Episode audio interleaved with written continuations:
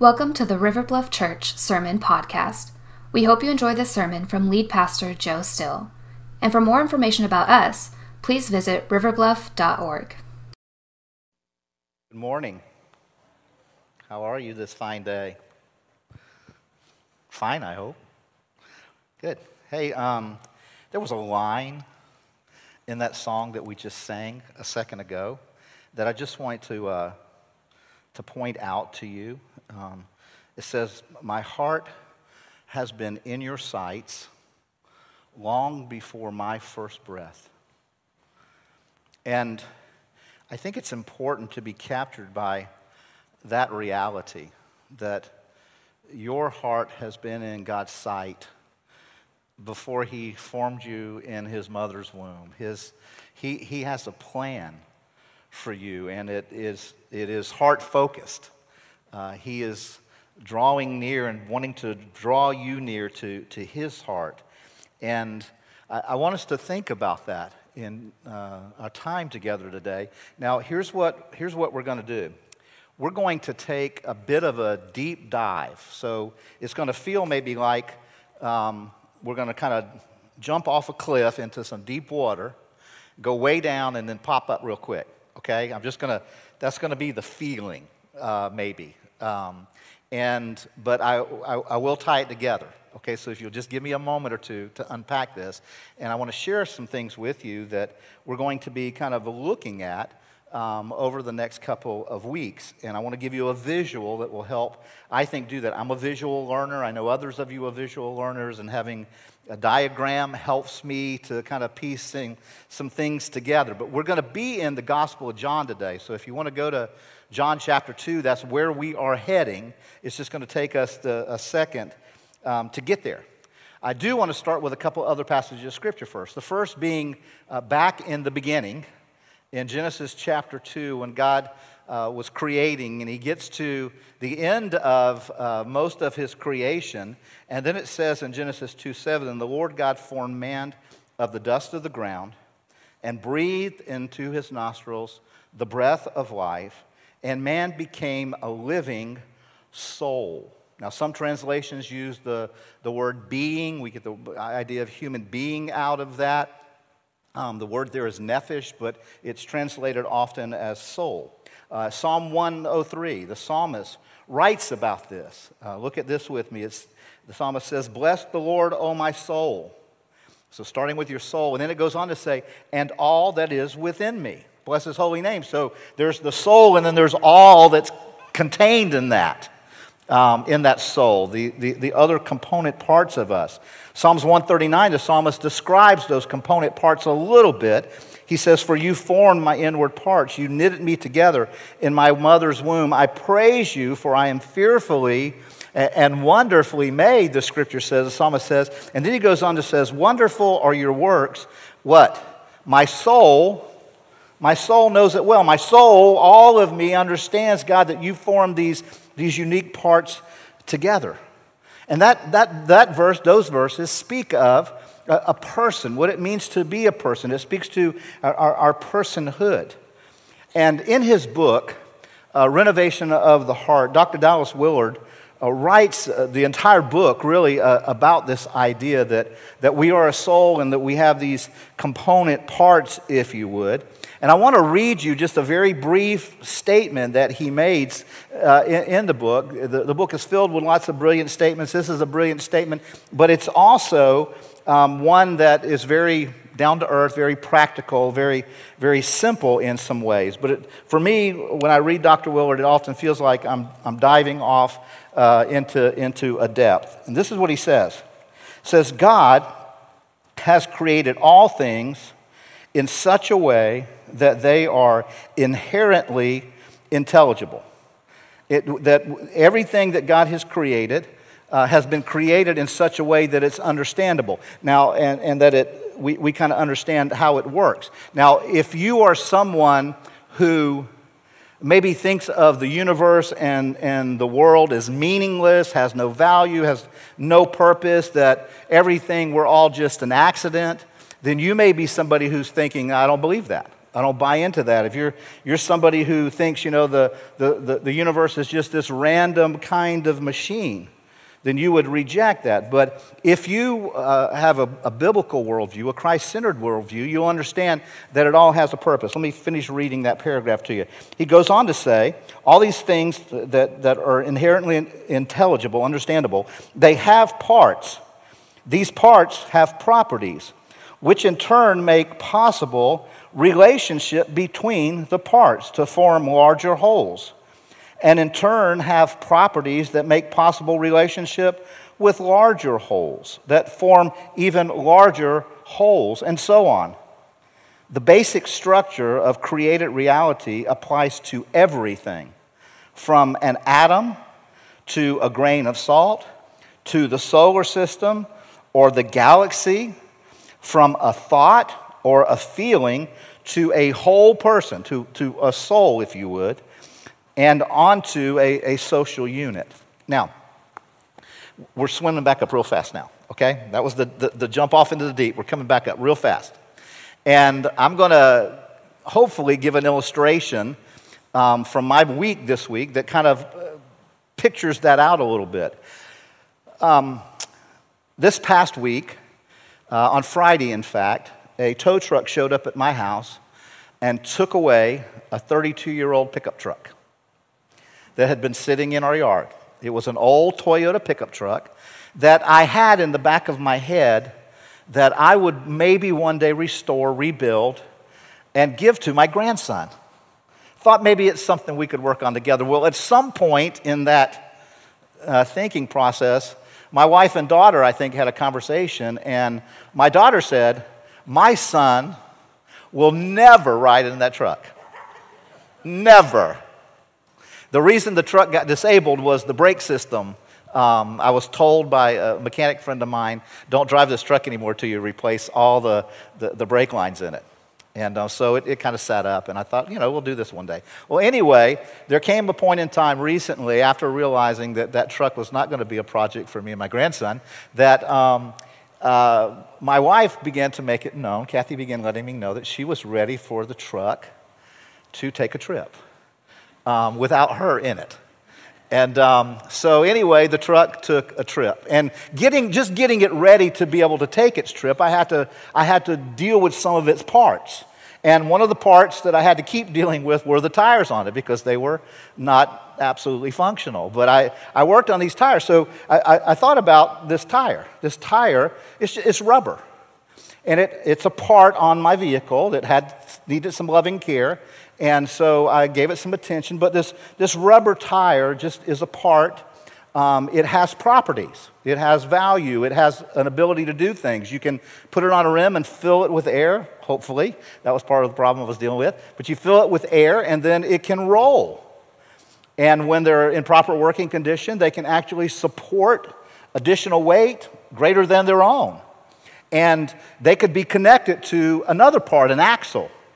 And that axle is a separate part. It has its own properties. It functions on its own, has its own purpose. But then you connect it with this tire and, and, on a rim, and then you connect that all to maybe a transmission and an engine and other component parts of, and you end up with this vehicle with lots of parts that each have their own properties, but now they're functioning together. They're integrated. And then that vehicle can then move, carry itself if it's in working condition um, and if it's a truck, it can carry even more on it. Um, and it can interact with uh, other vehicles and uh, form something like an Amazon fleet. And what did we do before Amazon? I, I just don't know. And so it's, it's part of a greater whole. It can become part of, of a greater whole in, in that regard. And that's what Dr. Willard was talking about, but he's talking about it and writing about it in the context of a human soul of you and, and uh, uh, of me. And he points out that from God's word, we can understand these component parts. And he lays out so many parts in, in the scripture and how each part uh, that we read about uh, in the scripture has its, has its own purposes. And then it links together to be part of a whole. And these parts are, are integrated was God's purpose, those inward parts that He knit together, that He integrated. But then sin came along, and sin brought disintegration, disintegration, no longer being fully integrated. Our component parts were no longer able to function as God had intended them to function. And so Jesus comes to save us from that sin that separated us from God, that made us an enemy with God. He came to restore that relationship. And part of that restoration of that relationship is redemption of the soul and its component parts. The reintegration, the, the, God coming against the disintegration that, that sin had brought about so that we could learn to live life with God, which had been his whole purpose from the beginning. Why he sent his son to redeem us. Now, I want to give you this illustration. I'm not going to spend much time in it today. We're going to kind of unpack it as we go along in this series, but I just want to give you this visual, and I want it, it's going to start with your heart. The, the, the, the center heart. Can you bring that up, Hannah? It, it just starts at the heart. Now, um, Hannah, go ahead and bring that next slide up. The, the heart in Scripture, there are other terms that also are used interchangeably, and this is your spirit or your will. And this is kind of the central part of who you are. This is the place at which you make decisions. Your, your will is here. Your, your, you make volitional decisions here. You choose to go left or right. You, so, this is where this, this takes place, is at, at the level of the human heart and your spirit, are uh, kind of interchangeably used in Scripture. Then there's the next kind of level, if you would, and that's is your mind. And your mind has two kind of primary kind of functions in this system, if you would, that Dr. Willard gives us. And that is thinking and feeling. So you think with your mind, you emote with your mind, you, you and you pass that information along to your, your will, to your spirit to make decisions from. And then outside of your mind is your body. And your body is that which has senses in it, and it allows you to gather information, gather data, if you would, to bring that into your mind, that your mind can inform your spirit, will, heart, so that you can make decisions. And outside of that body, that body allows you to interact with others with bodies and to have part of this relational connection which, which kind of makes you up. It, it, it also informs what's going on around you. You get that information from other people, you interact with other people, you have this. Uh, that level of your soul that can connect um, with other people. And then that's that, that outer ring is your soul, where all of this is encompassed. Now, last week, we looked at a passage of scripture in Luke chapter 10 where a lawyer came to try to trap Jesus and kind of basically said, Jesus, what's, what's the most important thing in life? What's life really all about? And Jesus asked him, Well, what do you think it is? And this is the man's statement. He says in Luke chapter 10, verse 27, You shall love the Lord your God with all your heart, with all your soul, with all your strength, with all your mind, and your neighbor as yourself. Well, if you remember back to that diagram, your soul is there, your body's there, your mind is there, your spirit's heart is there. It's all, it's all right there in that verse. And Jesus, when, when this man says that, Jesus says, You're right. That's exactly what life is all about. It, it, it's loving God that way eh, and loving others. Now, we began in, in Genesis 2 7. And we, we saw that God created man in his image. He breathed life into us. The breath of God came into us, and we became this living soul. And that's God's plan. Now, I want us to think today, I want us to focus for just a little bit today on that most inner part. Proverbs uh, chapter 4, verse 23 says, Above all else, guard your heart for from it flows the wellspring of life. This is the center of who you are. This is that, that level where the Spirit of God interacts with, with your spirit. When you come to Christ and God's Spirit, it, it comes to live in you. And the, the Holy Spirit now interacts with, with your spirit. And it's the place that Jesus begins his inner work of reintegration, of re- redemption, if you would. And I, I believe this with my whole heart that there is no greater miracle that takes place on this planet than the changing of a human heart, than the transformation of a human heart that can lead to the reintegration of that which sin has disintegrated. And this is the work that Jesus is doing and wanting to do in all of us. He's wanting to do this miraculous work of heart. And so he starts there. And so Jesus, Jesus sets out to perform this miraculous work of heart. And to look at that today, I want us to look at the very first miracle that's recorded that Jesus did uh, while he was in the flesh uh, on, on earth uh, in that way. So if you've got your Bibles, if you'll go to John chapter 2, we're going to begin reading in John chapter 2, starting in verse 1. And it says this On the third day, there was a wedding at Cana in Galilee. And the mother of Jesus was there, and Jesus also was invited to the wedding with his disciples. Now, I, I, need to go ahead and warn you about something, especially if you're one of those who printed out the, the worksheet, the guideline, uh, the listening guide today. Um, I'm dividing this message a, a little differently. So, this is going to be a two parter now, okay? So, you're not, we're not going to get all the way through all your points today. Come back next week, you'll get the round two, if you would. But they're at this wedding. And this was a beautiful event, this, this beautiful wedding. Um, it's a story about a wedding. It's up in what's called Cana of Galilee.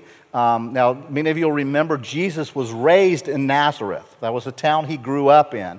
Um, and it's part of the Galilee region, if you would. It's kind of southern central Galilee.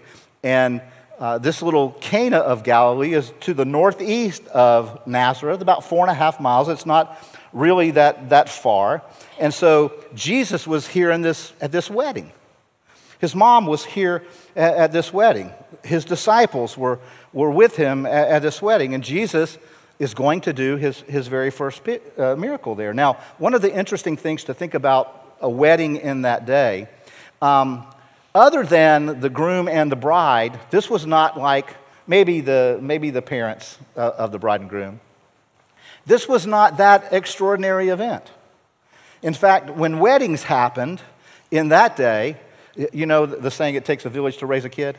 Well, it took a village to do a wedding. I mean, everybody in the village, in the town, was invited. Even some of the surrounding villages would come. And so it would be this, this great big kind of community building event. It was, a, um, it was a huge deal for that man and woman, obviously, but it was an ordinary, just kind of ordinary community event. Um, it was a regular situation for the people that were attending. And what this helps me understand about where Jesus performs his very first miracle, it was done in ordinary daily life. It was done right smack dab where life occurs. And that helps me come to understand when Jesus wants to do a miraculous work of heart in us, he's going to do it in our ordinary daily lives. It's not going to be something way, way out of context. It's, it's going to mostly take place in the regular rhythm of life. Now, that kind of goes against something in us. You know, we, we want extraordinary spiritual experiences. We want something big and bold and, oh my goodness, God, you're, you're here. We, we want we want that kind of, of experience. We, we want a Paul on the road to Damascus experience, you know? We want those kinds of experiences where what happens is Jesus shows up, he smacks you so hard, you fall flat on your back off your horse, he blinds you, and you can't eat for three days. Now, how many of you are saying, yeah, sign me up for that? You know, we, we want those kind of experiences until we really think about it in that context. Or we think about, oh man, Jonah. Uh, Jonah just had this incredible experience with God until we stop and think. Get swallowed by a fish, get barfed up on the beach where my mortal enemies live, and now my mission is to go try to redeem them. We don't want spiritual experiences with the, that kind of baggage. We, we, we think we do, but we really don't. We don't, we don't, we don't want all that. You know, we, we, we want maybe the, the, the, the POW, but we don't want the, the package uh, uh, of something like that. But here's, here's what happens when we really begin to understand where God does this miraculous work. Uh, he does it in these ordinary moments.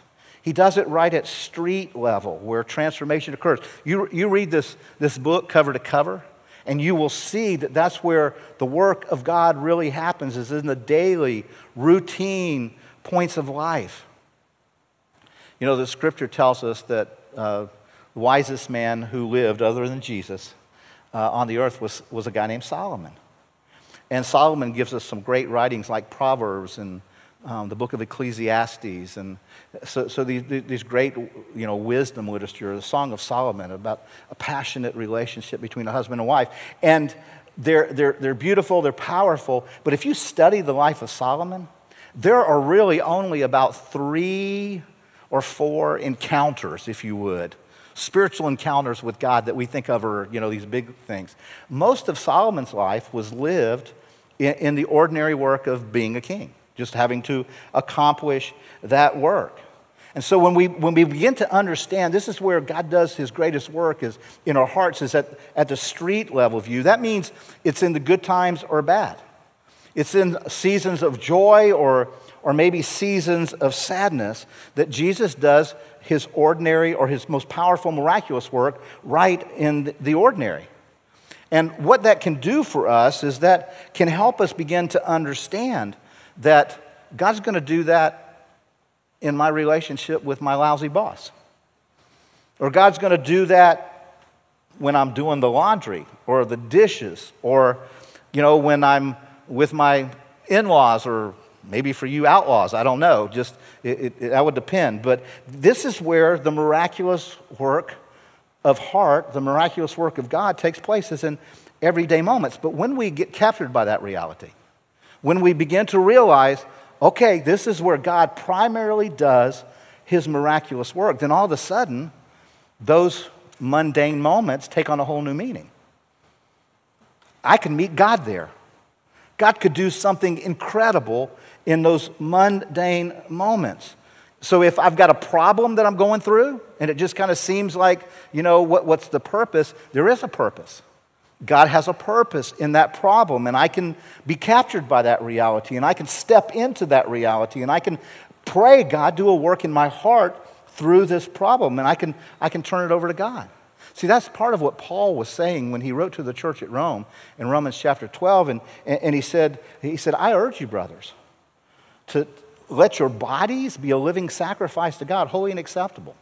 He goes on uh, in, verse 2 to say that's, that's your spiritual reason for worship, your, your service, if you would, to God is to do that so that you can go on to prove what is the good and perfect and acceptable will of God.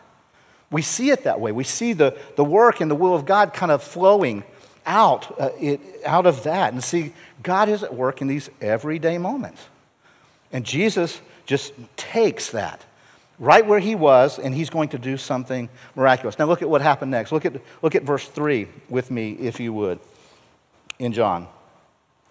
It says, When the wine ran out, the mother, remember, they're at a wedding, the wine ran out. The mother of Jesus said to him, to Jesus now, They have no wine. Let's stop there for just a second. The wine at this wedding runs out. And Jesus' mom comes to Jesus, turns to Jesus, and says, Son, they're, they're, they're out of wine. Now, contextually, let's just be captured by the reality of, for just a moment, because we could take this for, for granted. They did not have clean drinking water back then. They didn't have bottled water. They didn't have, you know, taps with Diet Coke in them. They, they didn't have that. They had water that probably wasn't always sanitary and then they had fermented drink, like wine. And so it was important, it was essential, it was necessary for, for there to be wine at, at wedding day because it was a big feast and there would be eating. And see, the fermentation process in the wine in that day would kill the bacteria that so often made, made people sick. So to not have that available meant that you would serve water to your guests from which they could end up getting sick. And that was a big problem. That was a, a, a huge problem. It was like worst case scenario social faux pas. It was, it was a horrible thing. Now, why, why would it be so horrible? Well, in our day, we, we are a culture that people move around a lot. Uh, most people do not, you know, aren't born and live and die in the same place that, you know, their whole lives. People move around a lot more. And so that's not true in Jesus' day. And so in this day, if a couple had had this wedding and they ran out of wine and there was no wine for their guests and they had to give them water and everybody went home with a stomach virus, for henceforth and forevermore, they would be known in that town. They would have the stigma attached to them as the couple who did not care about their guests enough to plan ahead and provide enough wine. So everywhere they went, the rest of their lives, living in that town where they always lived, people would, just a family. Yeah, they're the ones that didn't care about their guests at the wedding. Yeah, we all got sick. I mean, that, it was a huge social faux pas. It was just a, a, a really, really big deal. There was this great need. And Mary understood that. Mary, Mary got that, that there's nothing worse than a stigma that might follow you around all the days of your life. Mary understood what that stigma was like because one followed her around.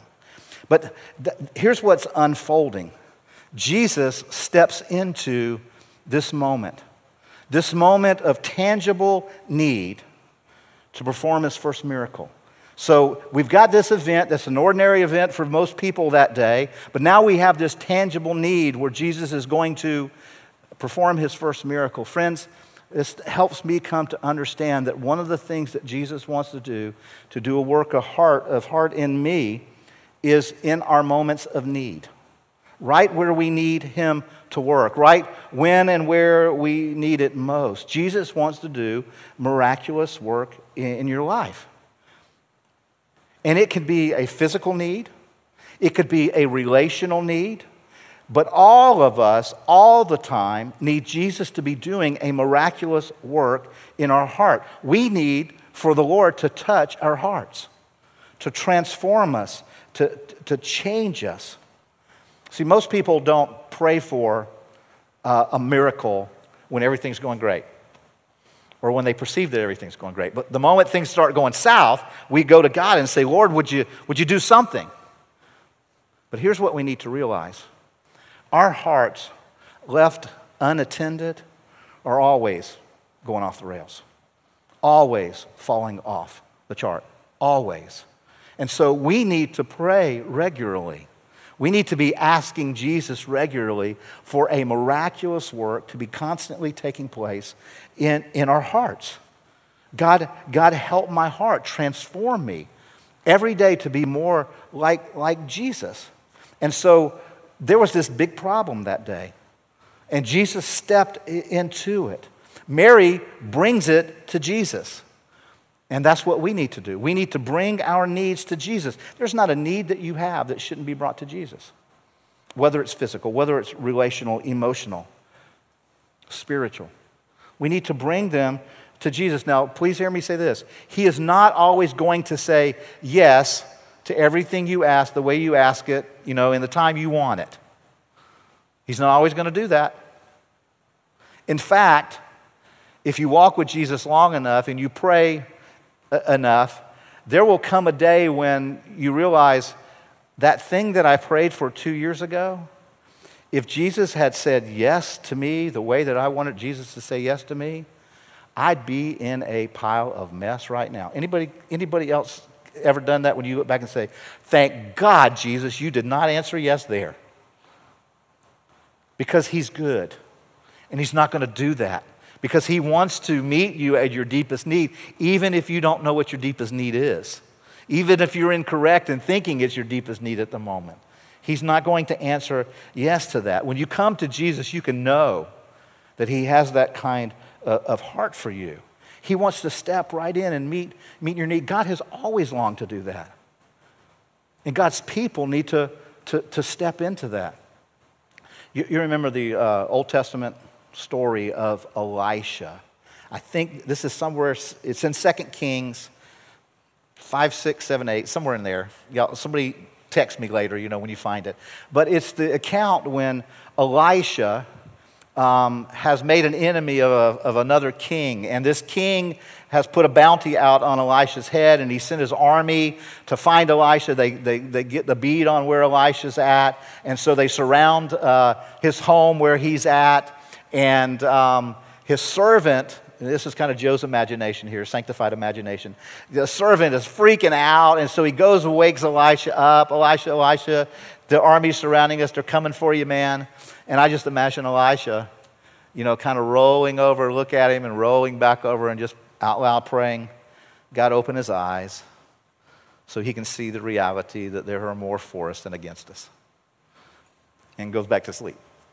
I mean, that's how I kind of tell the story there was this immediate need that his servant had. And oh, Elisha prays that this immediate need would be met, and God, God meets it. This tangible need that this, this, this young man had. He needed to see the hand of God at work. So you and I can pray for that. No matter what it is, we need to see the hand of God working in. And truthfully, there are places in our heart that we need to be exploring to ask God to do a work of heart here. Things like, Jesus, make me more compassionate. Jesus, I need, I need to be less greedy. Jesus, I, I need to trust you more. I need to be more faithful. I'm not trusting you, God. Jesus, I need to, to be more loving. I, I don't love my neighbor as I love myself. I love myself more. And on and on that could go, just praying to be more like Jesus. And remember now, God wants to do a miraculous work of heart where you need it most. In a tangible need that you have, He wants to do that, that work. And that's one of the reasons the nation of Israel has such a great testimony because over and over and over again, God did a work in them in the physical realm, but also spiritually. He would do a work in, in their hearts. God, God would do that. God would continually bring them back to Himself so that He could move them along where He would have them be. Now, one of the greatest things that I'm learning, I'm still learning this, I don't have it down perfectly, is in those moments of need that I have, that when I bring that need to, to the Lord Jesus, and I say, Jesus, this is a real need that I have, that I need to drop the need right there and I need to quit looking at it. And now I need to start keeping my eyes on the Lord behind the need. I need, to, I need to take my eyes off the need because I'm bringing it to Jesus, and I need to start looking at Him and what He's going to do next. I need to be open and attentive to that so that when He gives direction, I, I know to follow. Lord, I'm going to look past the need now that I've brought it to you, and I'm going to look to see what it is you do, where you move, because I want to, I want to go there. I want to be there with you. And so, looking at the, the frail places in our hearts, Jesus wants, wants us to bring them to, to Him. And then He wants us to realize that He is bigger than that need. He has power over that need, and He wants to do something extraordinary in you in that very real need. And so we see that Jesus does His miraculous work in the ordinary place of life, in the moment when we have a, need. And then it's fascinating. I want you to look at verse 4 with me. Verse 4 and Jesus said, I'm going to go back and read verse 3. When the wine ran out, the mother of Jesus said to him, They have no wine. Verse 4. And Jesus said to her, Woman, what does this have to do with me? My hour has not yet come. Does anybody other than me remember the first time you read or heard that verse and were shocked that Jesus would look at his mama and say, Woman? Now, some of you know my, remember my mama. My mama was um, about four foot 11, and at her heaviest, soaking wet, weighed about 90 pounds.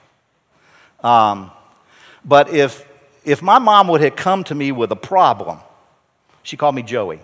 If mom, mama come to me with a problem and said, Joey, I need you to do something about this. And I looked at her and said, Woman, I'd have been picking myself up off the ground. It's just the truth. Now, we, we read that, and sometimes we might get, we miss the important part that follows that statement of woman because we get distracted by it. But I want you to know this the word that was translated there, woman, is the word gune.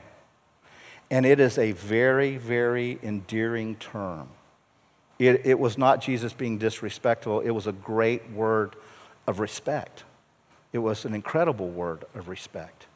Um, and, and his mama would have known that.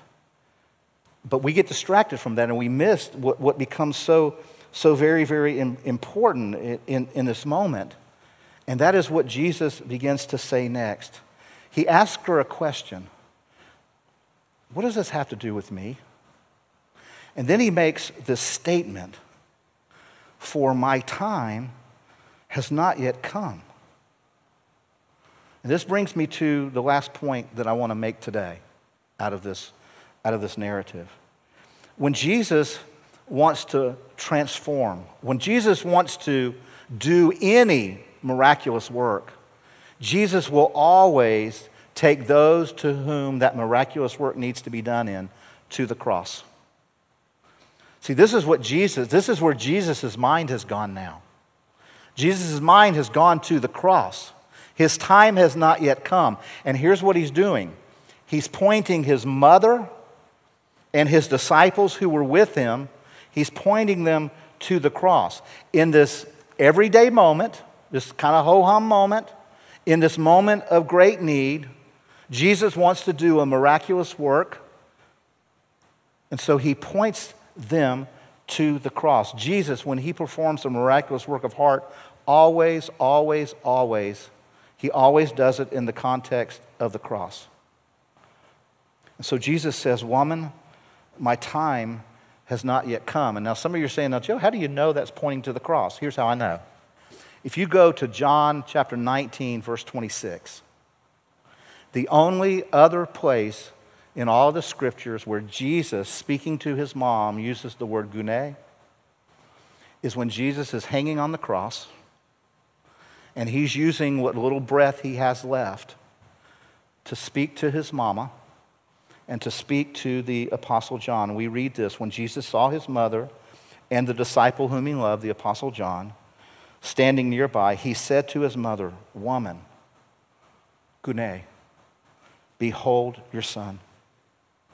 See, in, in that moment, what Jesus is doing is he's taking care of his mama. He was the oldest son, that was his responsibility. And so he is, even while hanging on the cross, he's taking care of his gune, his, his mother.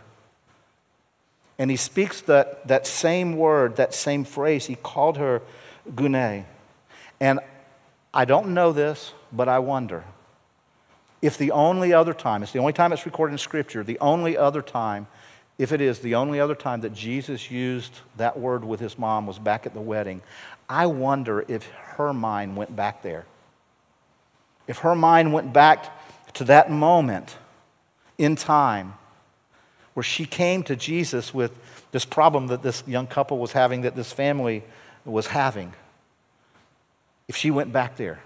Because when Jesus was there in John 2, he knew he was thinking about John 19.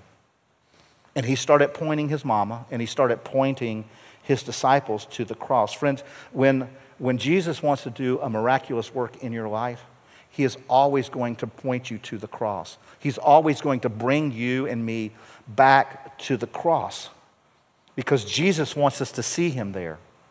Because that's where transformation can begin for us when we come to understand how much he sacrificed, how much he loved us, that he would die. He would take all that he had and he would pour it out for you and me on the cross. You know, in, in our day, people, the, the crosses ha, ha, are a different kind of thing. In our day, people wear them as jewelry, uh, which isn't a bad thing. But in Jesus' day, in that context, the cross was a derision of shame. I mean, it was, it was, it was a horrible, it was the, the most horrible kind of brutal, inhumane death in history at the time. And sometimes we lose sight of that. You know, kind of the, the, the, cultural imagery of us wearing a cross around our neck would, would be, you know, uh, uh cultures down the road start wearing um, an electric chair around their neck. It was that kind of shame attached to it, that kind of pain and death and agony that was uh, uh, attached to it. But Jesus, when he wants to do a miraculous work, he's going to bring us back to that moment.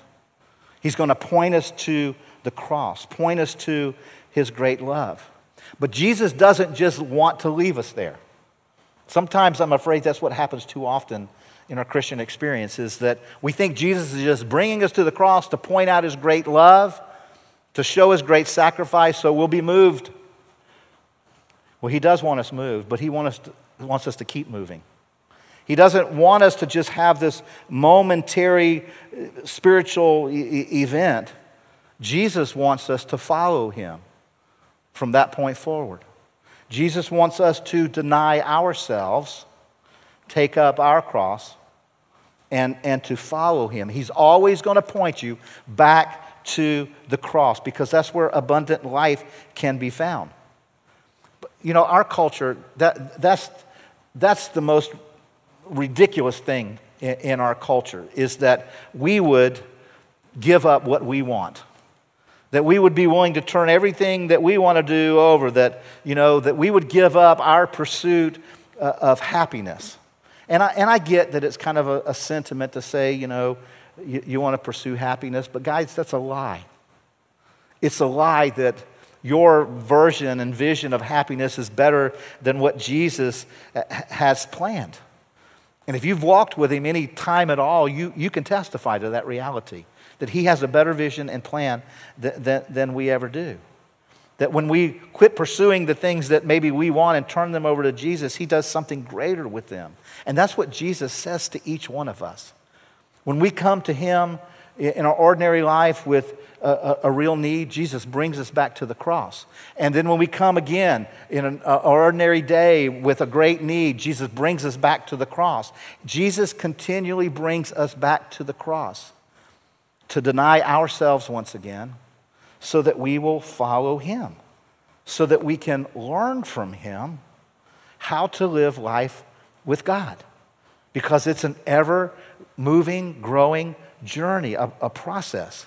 It's the first step in the journey to be brought to the cross. But it is a step that's going to be repeated.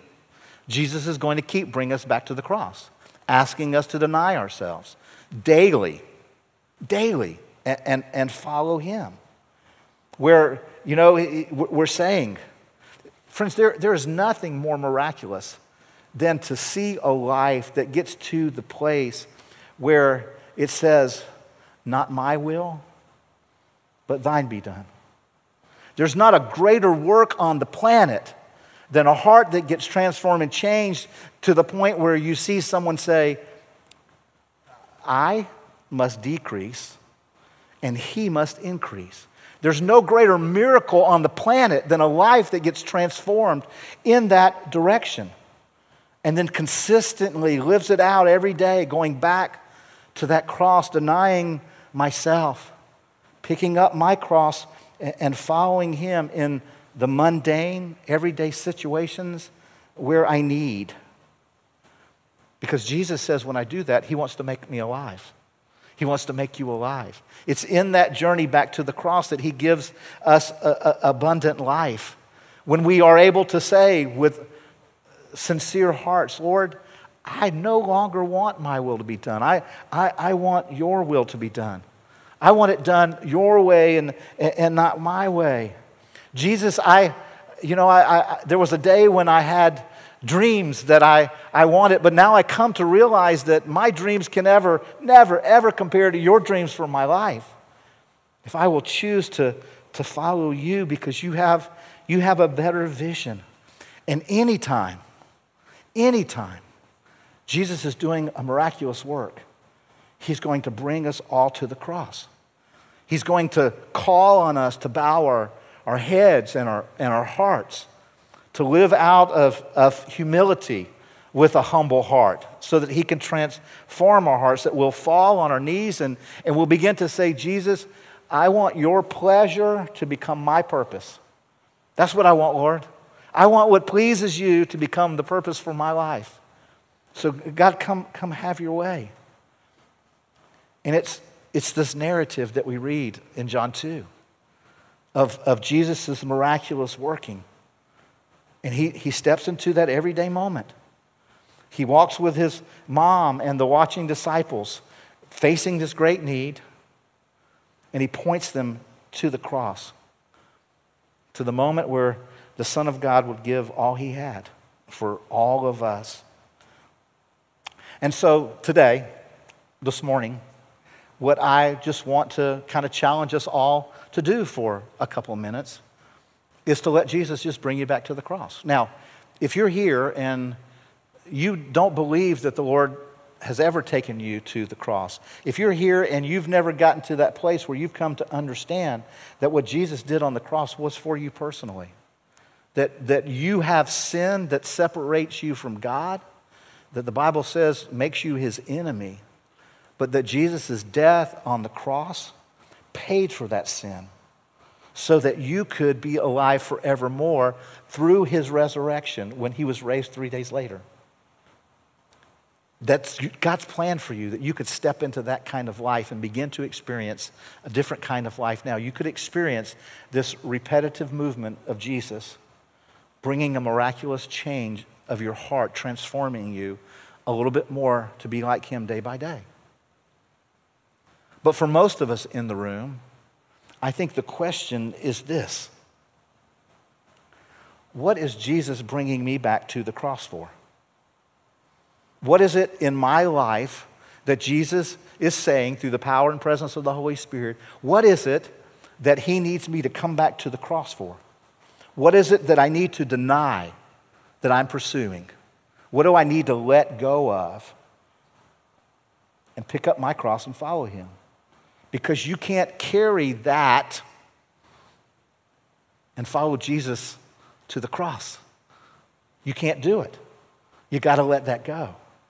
And so today, that's, that's the challenge, if you would. If you are looking for Jesus to do some miraculous work in your life, somewhere in that soul circle, whether it is in your relationships, whether it is in maybe uh, your, your mind, maybe it's, it's in your body, maybe it's in your heart, your spirit, your soul, right there. The Holy Spirit wants to reveal to you what He wants to bring you back to the cross for, to show you what you need to deny. And so I just want us to take a few moments to pray. And then, as the Holy Spirit opens your mind to what that might be, I'm going to just encourage you to release it to Him, to give it back to Him, to say, to agree with Him. In this area of my heart, Jesus, I, I, I choose, I choose to leave it at the cross today. I choose to walk away, to pick it up now, your cross, and to bear that. Your purposes, your pleasure, God, will become mine. Let's take some moments to pray together.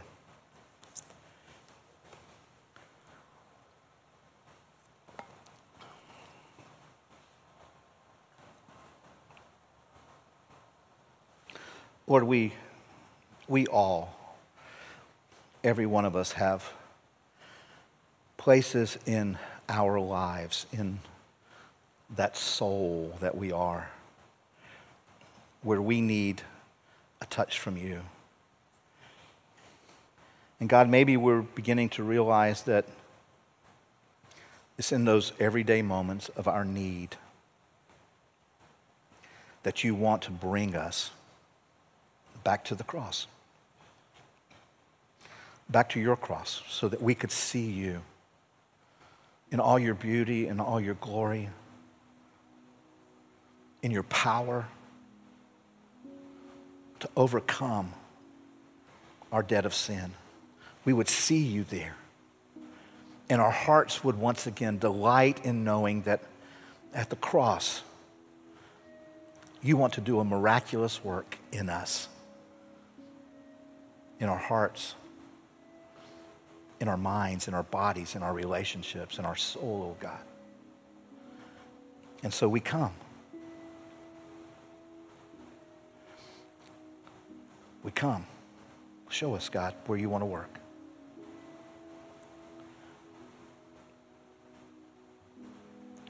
Maybe today is an act of releasing that, of giving that to Jesus and saying, Jesus, this is my need. And I do want it to come to the cross. Maybe today before you leave, you want to go to one of the two crosses at the size of this room, those wooden crosses, and just write whatever that is you're releasing to the Lord today, just as a symbol of saying, Jesus, I'm bringing this need to you. And then leaving it there. Picking up your cross and follow him, looking only to him. Maybe as an act of worship, you want to do that. But Lord, we come now. We come, we come to worship you. We come to, to say to you this day, God, we want you to be that great artist, that great artist in our hearts. We want to see you miraculously form us and shape us. We want to see you do that now, God. Do your work, please, Lord, in our hearts. It's in your name that I pray, Lord Jesus. Amen.